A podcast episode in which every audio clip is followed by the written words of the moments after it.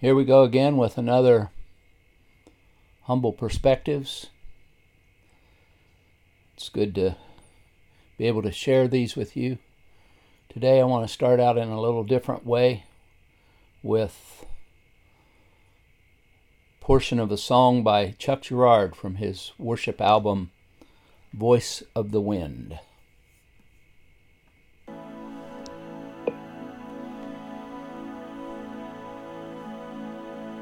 We hunger and we thirst for righteousness.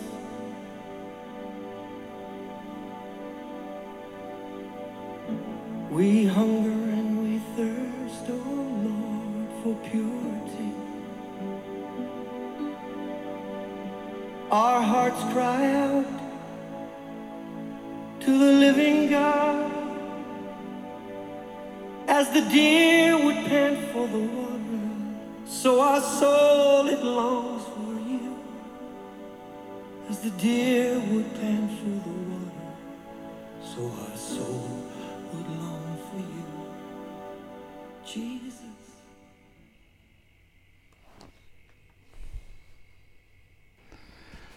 I do hope that uh, my reading from my book for such a time as this would uh,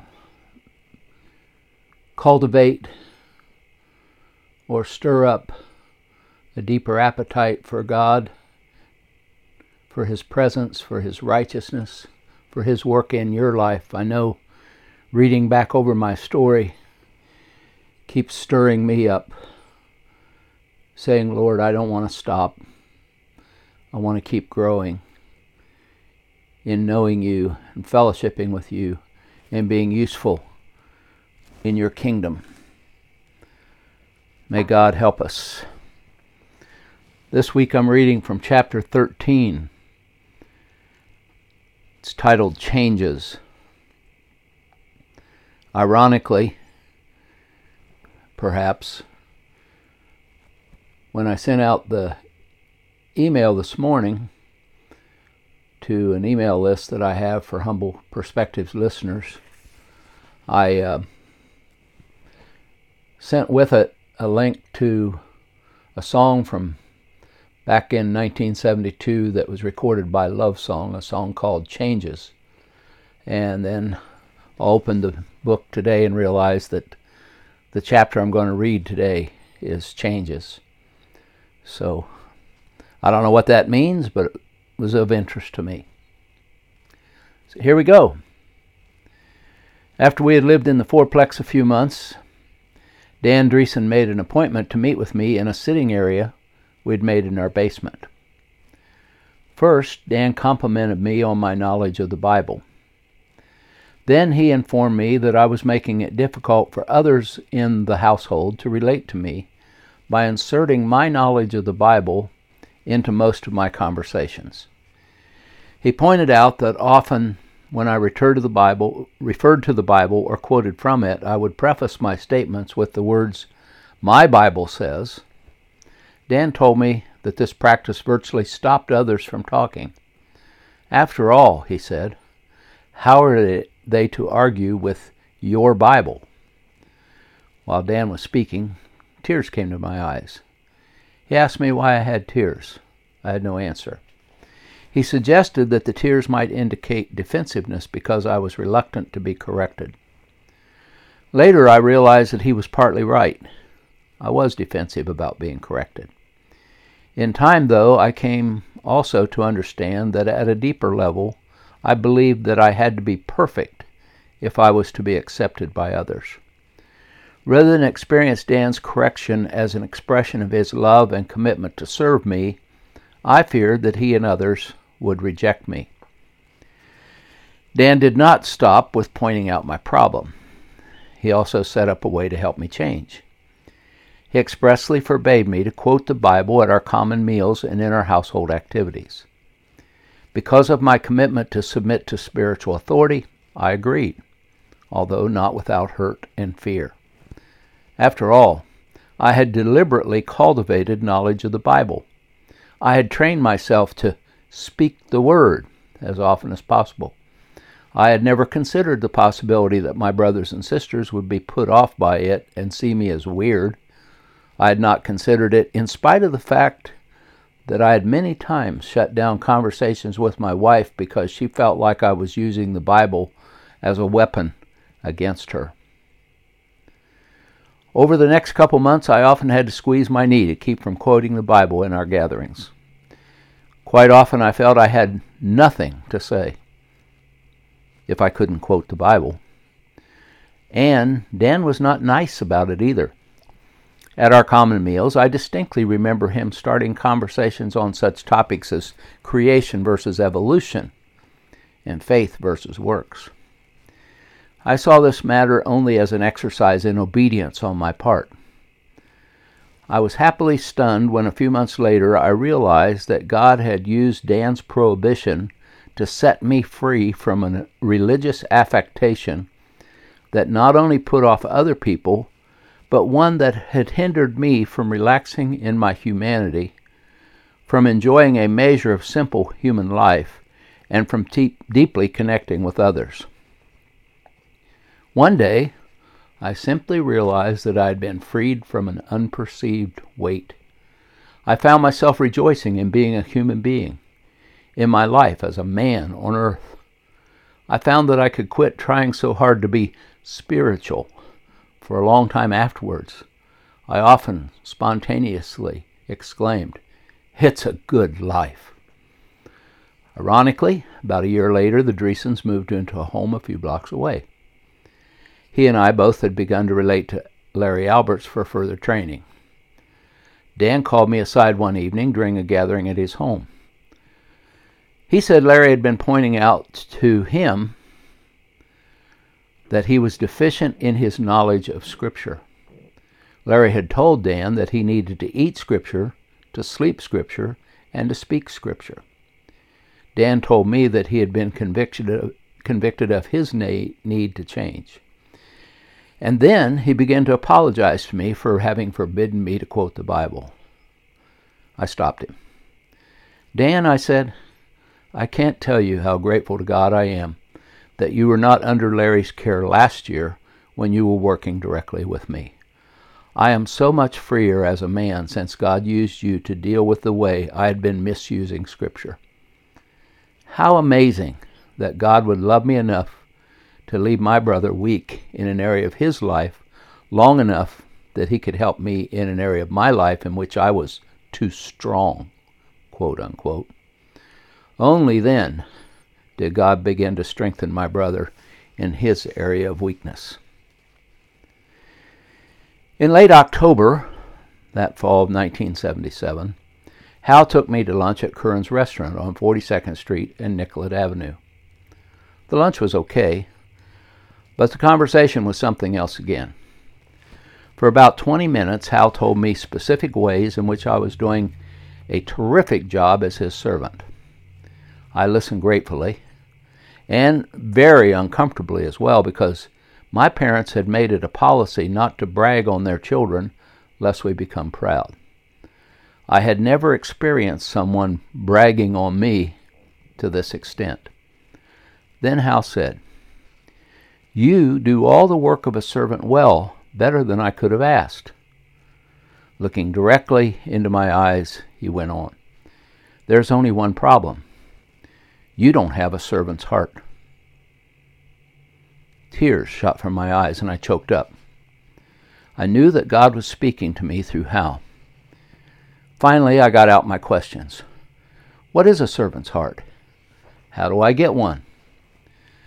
I don't know, but you don't have it, Hal replied, his voice kind but straightforward. I left that lunch in inner turmoil. I began to cry out to God to show me what a servant's heart was and to change me. The change came, but not suddenly. There were three specific incidents over the next several months that represent milestones in that change of heart. However, looking back, I can see that the change actually began that day because God had begun to break something in me. The very feeling of being helpless to understand what was being asked of me let alone know what to do about it, began to break my dependence on my own abilities and gifts. To put it scripturally, which I can do now, I was confronted with my weakness, in this case, an inappropriate self reliance, so that I could become a candidate for God's strength to be manifest through me. 2 Corinthians 12 7 to 10.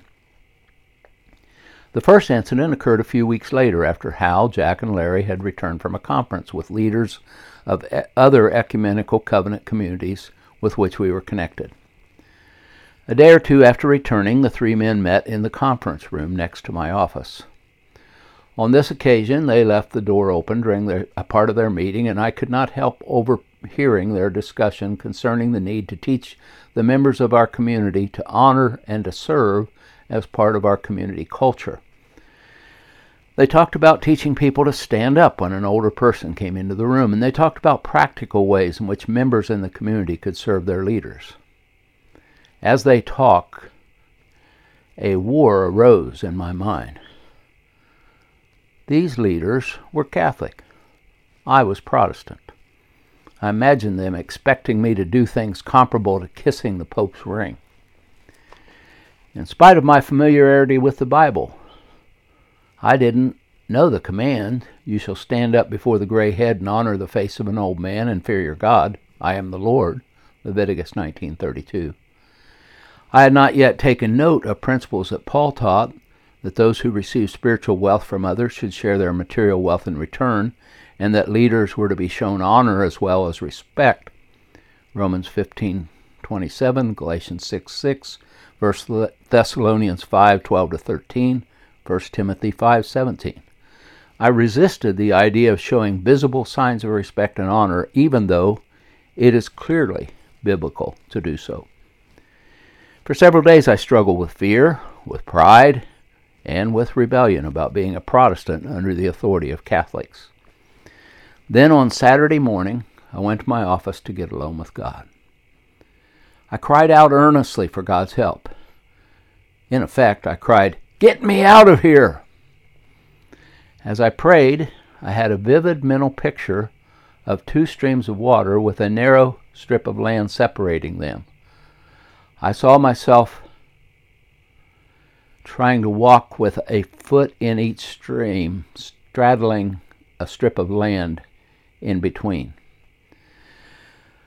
I was aware that the stream where my right foot stood represented the Catholic ecumenical covenant communities, while my left foot was in the other stream, which represented those covenant communities led by the new wine teachers, such as the Community of Hope in Lancaster, Ohio, of which my friend John Meadows was a member. I saw that both streams were flowing in the same direction. I realized that I felt I would be safe in the new wine stream and that I had conditioned my commitment to my leaders in the Catholic ecumenical stream on their relationship with the new wine teachers. Then the Holy Spirit spoke very clearly to my spirit. He said, I want you to be in one stream or the other. I will bless you and use you in either. I prefer for you to be in this one.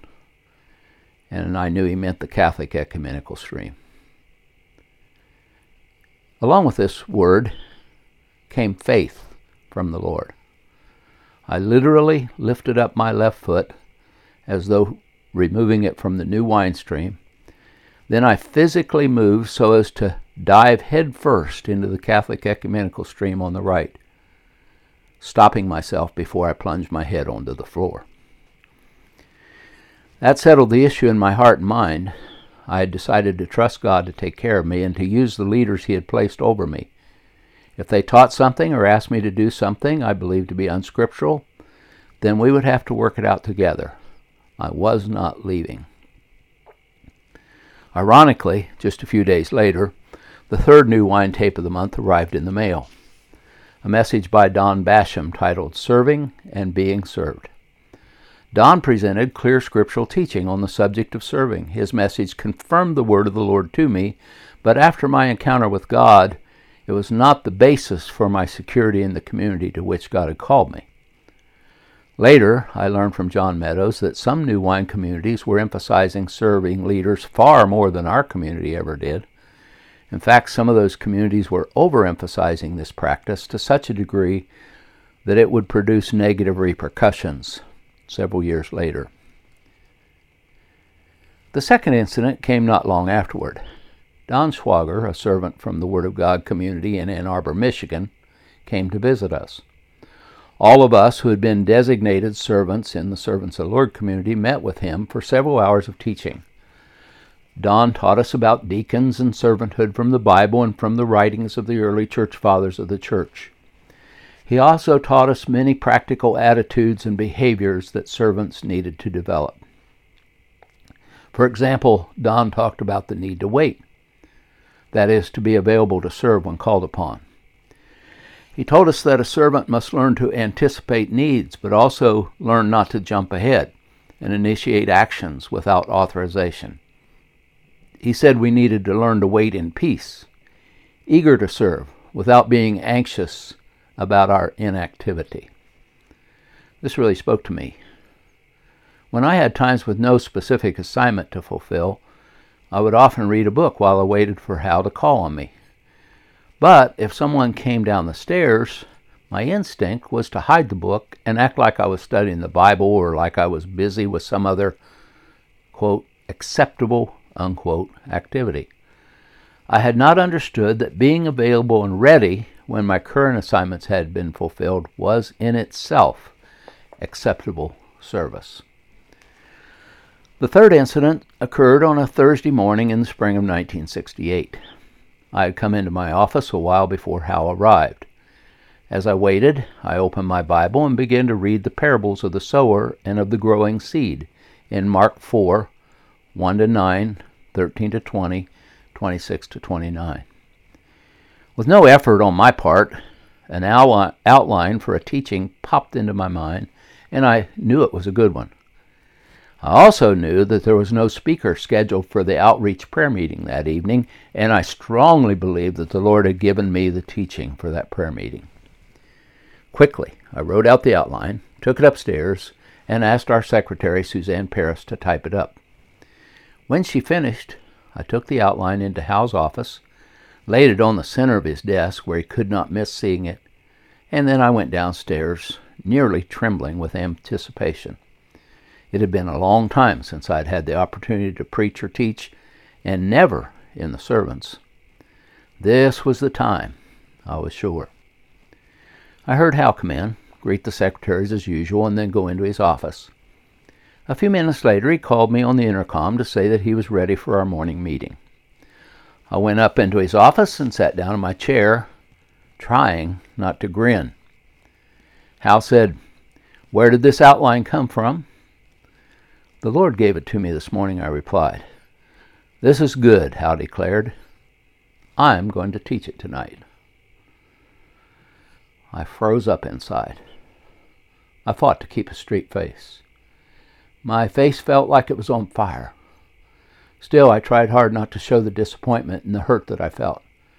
I could barely wait to get out of that room.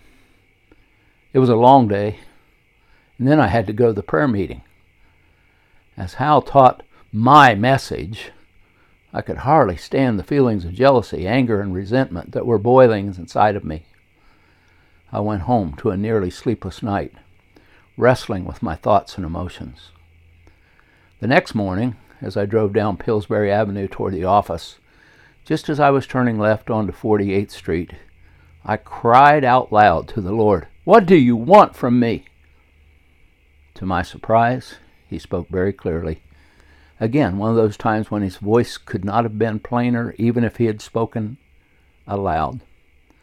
The Lord said, I want you to take everything I've given you your gifts, your abilities, your training, and your heritage, and use them to help Hal be the best man of God he can be. With that word, I was free. Joy flooded me. I could think of nothing better to do with my life than to serve God by serving Hal. At last, I was beginning to see that God was indeed giving me a servant's heart. A few months later, Hal was asked to move his family to St. Paul so that he could lead a district of the community over there. We both took it for granted that our family would move also. Patricia and I started looking for a house in St. Paul, and before long, we put an offer on a duplex and it was accepted.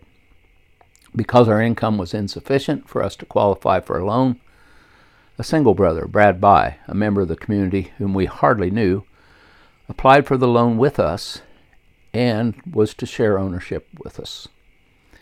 Plans changed, however, before we could close on the house. One morning in early June, Hal began to tell me that the head coordinators had been praying about me and discussing my future in the community. They had come to the conclusion that my primary calling was to be a pastoral leader. Consequently, they believed that I should begin to prepare to become a coordinator or elder rather than to continue as house servant. Hal said that in order for me to develop as a leader, they thought it best for me to remain in Minneapolis, where I would become a district head or the leader of a small area in the newly formed East Central District. Hal said that I would need to find a new job in order to support my family. He also informed me that Larry Alberts would give me pastoral oversight and train me to be a coordinator. I have no way to describe the anguish I felt upon hearing this news.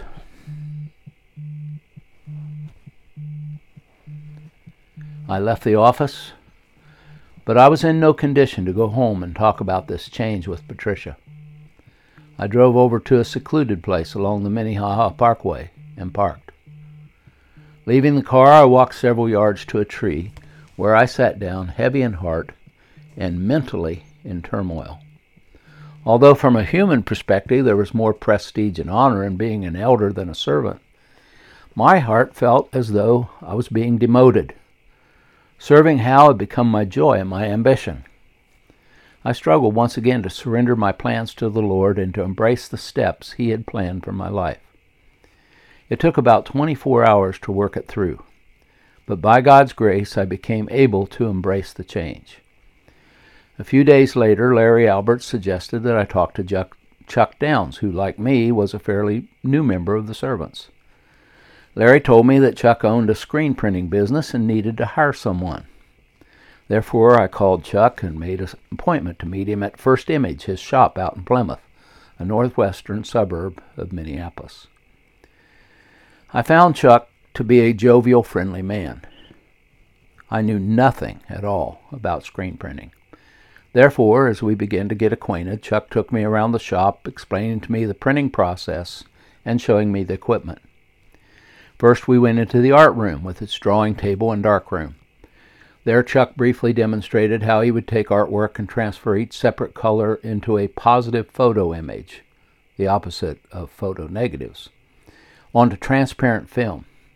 He then picked up a positive and a photosensitive emulsion coated screen consisting of fabric mesh, usually nylon, tightly stretched onto a wood frame, and he placed them on a light table. As the light passed through the blank areas on the film, the emulsion hardened in the screen. However, because the light did not pass through the positive image on the film, the emulsion did not harden on those areas. Next, Chuck sprayed the screen with a gentle stream of water, washing out the emulsion that had not hardened which had left a negative image in the screen. After that, I watched one of the printers place a similar screen over a piece of plastic that he had laid on a table. He poured red ink into the mesh. Then he pulled a rubber squeegee blade across the screen. The squeegee pushed the ink through the open mesh of the negative image, leaving a positive image on the plastic below. Using this method, one is able to print images one color at a time onto a variety of materials, including vinyl, paper, metal, plastic, glass, cloth, or wood. In addition to tables where this hand screening was done, Chuck showed me the two printing presses into which screens could be placed. These machines accomplished the squeegee process mechanically. There were several racks in the shop on which the printing material were, was placed after it had been screened in order for it to dry. There was also a cutting machine for cutting and trimming the paint print jobs. Incredibly, I left First Image that day with a job. Chuck needed to focus on getting new business and he needed to do the artwork and make the positives. He hired me to oversee and manage all the printing work and also to do the shipping and delivery. It would be my responsibility to schedule the work, to oversee the printers, and to get the jobs out on time. I walked into the shop with absolutely no knowledge of screen printing. I walked out the newly hired shop manager. One of my first responsibilities was to learn all the processes that I'd been hired to oversee. Chuck trained me himself. During the training process, we hired another brother with some printing experience. When this brother saw the work on which I was learning, he told me that in any other shop I would not touch such complex jobs without five years or more experience. It sounds foolish for Chuck to have hired me to manage his shop without practical experience in the work. It does not sound less foolish that I took the job. However, Larry had recommended me to Chuck and he recommended the job to me. Such was our commitment to one another as brothers, and such was our trust that God would lead us through leaders that Chuck and I acted on Larry's recommendations. It worked well. First Image had been in financial difficulty due to moisture problems in a new building that Chuck had leased, and because he was overextended as a result of trying to do too much of the work himself. The Lord blessed our obedience. Over the course of the next two years that I worked for Chuck, the business grew, the debt was repaid, and the profit margin increased substantially. Soon after I quit, Chuck was able to sell 90% of First Image to a larger company for an excellent price.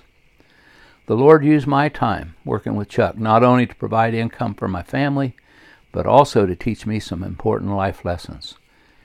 For example, I learned that I derive satisfaction from finishing tasks, task. However, I had not learned to enjoy the work itself. I discovered that I got frustrated if there was never a time to be finished. Whenever we finished one job in the shop and delivered it to the customer, several other orders were still in process, and there were yet others to be started. At least there better be if we were to meet expenses and make money. If our company was going to prosper, we needed to have a continual flow of work. But my desire was to finish a job and then quit for a while so I could do something I liked to do, which to me mostly meant reading, listening to music, watching a movie, in a word, to escape from real life. I began to realize that life was not so much about finishing as about faithfully doing. Life is not so much about arriving, but about the journey. In my assignments as husband, father, and pastor, it is rare to have times when there are not ongoing jobs to be continued. I saw that if I did not learn to enjoy the process of working, I was not going to have much fulfillment, and I was going to have a lot of frustration. Although I did not immediately see the connection to my need to finish things, gradually I began to understand the importance of the Sabbath principle. God established a pattern for man on which in which on one day each week we are to say, in effect, we have finished our work. Thank you, Lord, for what has been accomplished. For one day a week we are to set aside our unfinished jobs and with thanksgiving to God enjoy what we've been able to do in the previous six days. As we do, God refreshes us and helps us to re engage our tasks with energy and often with new insight into the work before us. I knew this in my head Sadly, even now, all these years later, I still have a difficult time practicing it in real life. This is my own fault. I simply have not made a firm enough decision to set aside a specified time for rest and for giving thanks, and then to honor that time. Instead, I tend to continue in the rush of life until life runs over me. In our American culture, we tend to fill even the weekends and our days off with frantic activity, often calling it recreation. However, I can see God's wisdom in establishing a Sabbath day for everyone. I remember as a child growing up in central Ohio that Sunday was an, honored as a day of rest in our whole culture. In our small town, one filling station and one pharmacy would be open on Sunday in case of emergencies. However, except for the churches, the town shut down. No one worked at their regular jobs except those who provided essential services. In our home, the big question was whether or not it was acceptable to play ball with the neighbor boys rather than to read or take a nap. There was strong encouragement in the servants of the Lord to honor the Sabbath principle by, by making the Lord's Day a day of rest and celebration.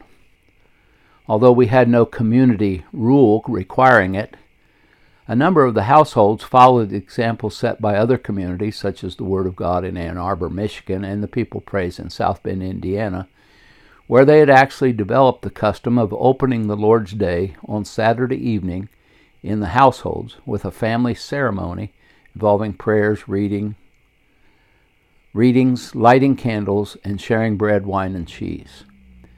These communities also developed a short ceremony to end the Sabbath day on Sunday evening.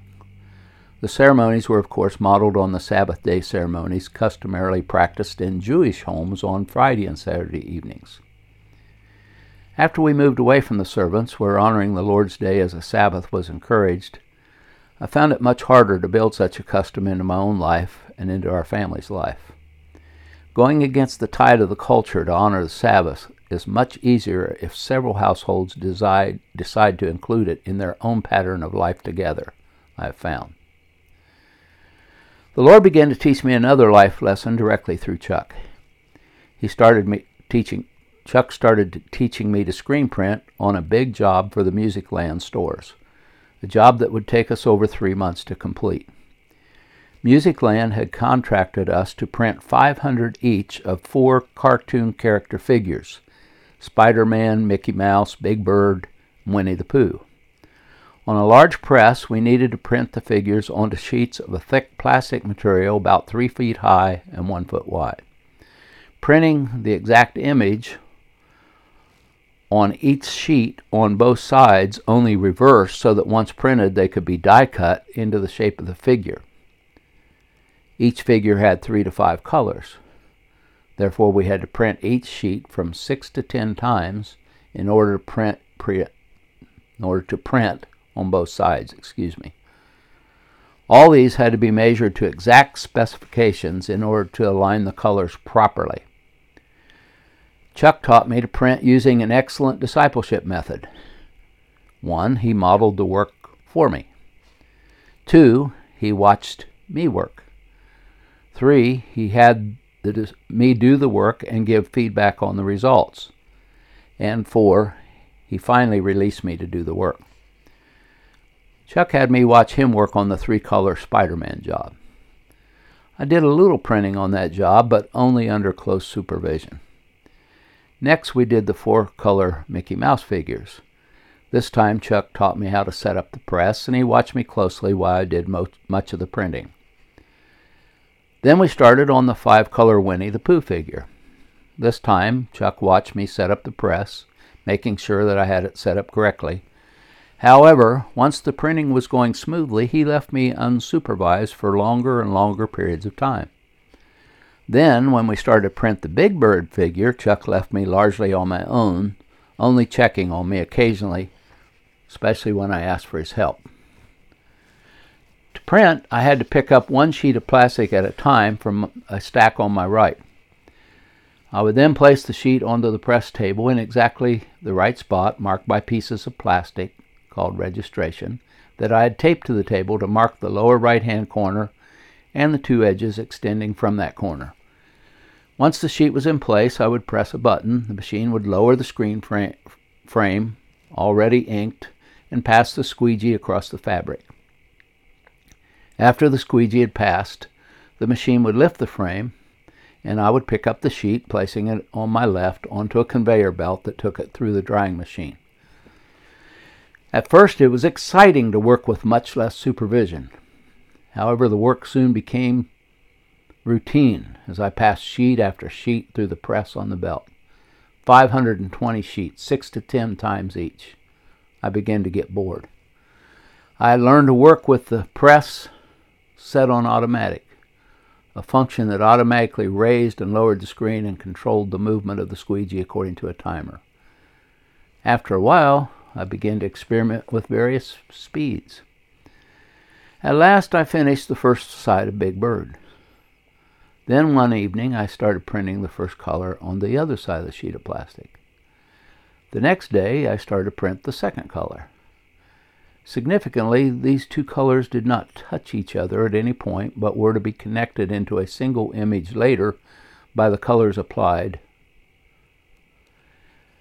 Afterward, about halfway through the run of the 520 sheets, I began to set the press speed faster, and then faster, and then faster. I am really getting good at this, I thought, grabbing up sheet after sheet slamming them each onto the press table and then thrusting it onto the dryer belt. Whoa! I discovered that I had knocked one of the registration markers loose. My heart sank. I could only hope that I had discovered the problem right after knocking the registration loose, but I didn't know. Were the colors out of alignment? My eyes couldn't detect any problem. However, there would be no way to know for sure until I started applying the connecting colors. At that point, the alignment or lack of it would be revealed. Disaster. A few days later, when I applied the next color, it was clear. The stripes on Big Bird's stockings were not aligned on 50 to 75 pieces. My heart sank. I had to call Chuck in and show him what I'd done. As I talked to Chuck and as he looked over the damage, over and over I berated myself aloud. Chuck stopped looking at the work and glared at me. Stop, he said. There's no value in focusing on yourself. We have a problem. Problems are an opportunity for problem solving. We need to focus on finding a solution. Chuck never did reprimand me for my foolishness, which had caused the problem. Rather, he corrected my attitude and response. Problems are an opportunity for problem solving. That maxim has stuck with me over the years. However, I'm still trying to learn to approach life that way. My first response when I've made a mistake is usually to chew myself out. And regrettably, that is often what I have tended to do first when my wife or children make a mistake too. These days, I often catch myself quickly when I'm dealing with someone besides myself, with my wife or my kids, grandkids. Sometimes I catch myself before I've even spoken, but I'm still working to make the lesson the Lord gave me through Chuck that day be a way of life. Thankfully, Chuck did find a way to salvage most of the damage work on Big Bird. In addition to what I learned while actually working at First Image, I also had a few memorable encounters with the Lord while driving the 20 miles each way to and from the job. One encounter took place as I was driving through the small tunnel on I 94 West near downtown Minneapolis. While serving Hal, I had made a settled decision about being in the ecumenical community instead of the community connected to the five teachers in the new wine stream.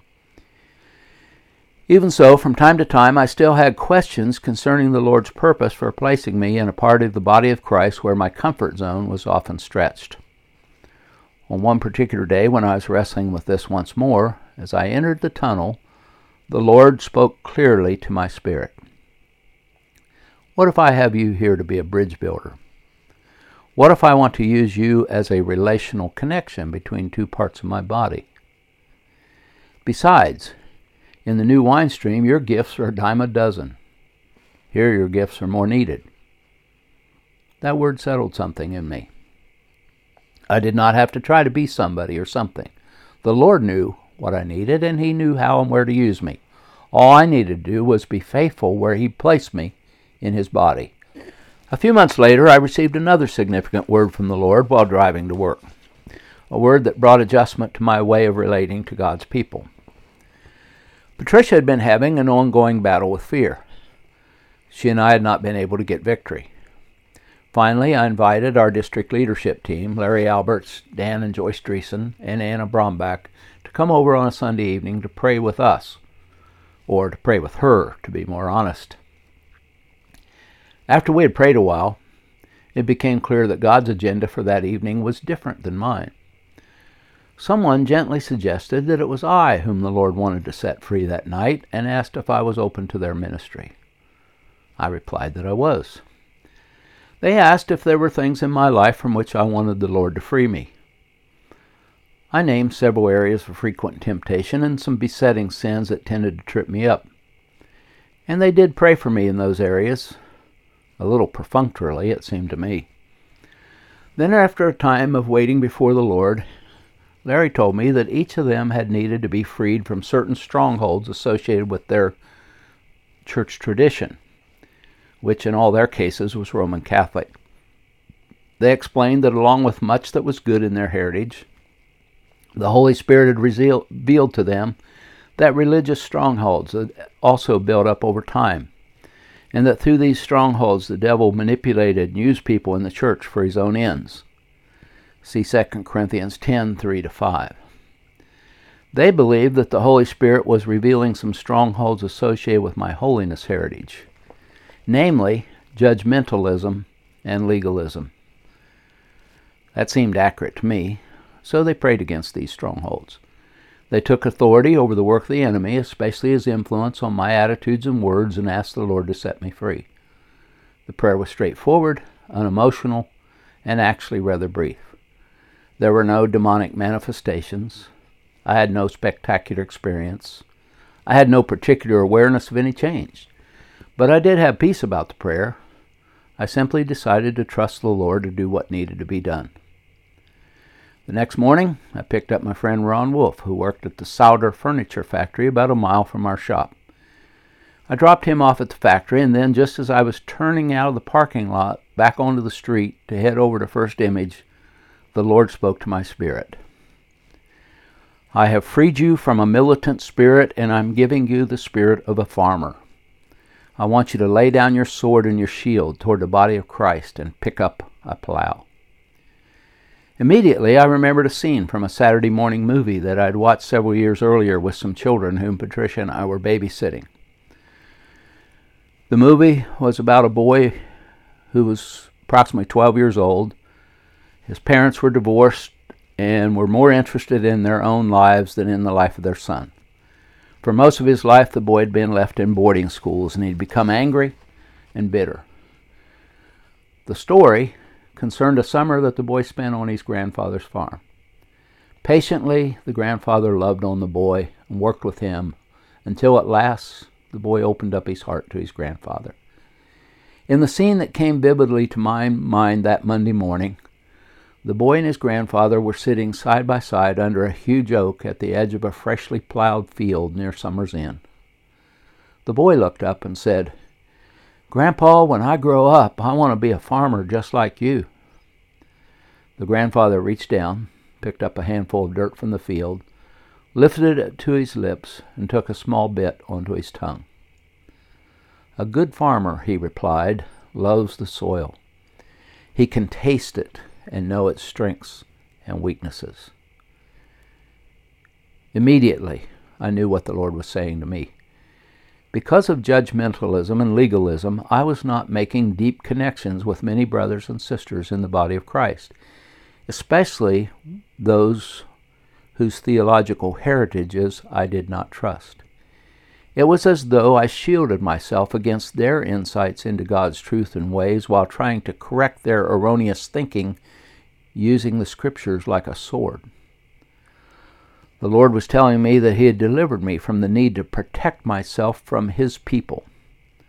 I knew that from that time forward it would be up to me to choose, by the Spirit, to love my brothers and sisters, to choose to not be afraid of their heritages or to be put off by, by their different beliefs but rather I needed to be willing to taste the differences and thus discover the good. If I was going to serve God's people, it had to be with the love and patience of a farmer, not with the violent spirit of a warrior. The Lord used Patricia's battle with fear to sneak up on me. God blessed me with another life changing encounter during that season as well although it was not related to my work at First Image. Jack Bromback had asked me to speak at a camp sponsored by a small community in Staples, Minnesota during the Labor Day weekend. A few days after Jack talked with me, I discovered that my friend Bill Bagby and his wife would be going to the camp too, and Bill asked if I would like to ride with them. Although I didn't know it, The Staples group had contacted Jack previously and had asked that he send Bill as the speaker. For some reason, Jack and the other head coordinators thought I should go instead. However, a leader from the Staples group had contacted Bill directly and asked him to come. Bill didn't know that they had approached Jack about sending him first, and neither of us knew that our leaders had thought it best for Bill not to speak at all. After a pleasant three hour drive on the Friday before Labor Day, Bill, his wife Nan, and I arrived at the camp at about 4 p.m. Soon after I arrived, and Bill had introduced me to his friends there, the facts became clear. They were looking for Bill, not for me.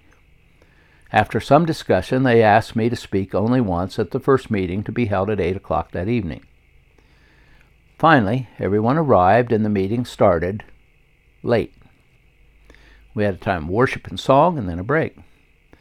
Afterward, I was given less than 10 minutes in which to speak, and then I was done with my ministry there for that weekend.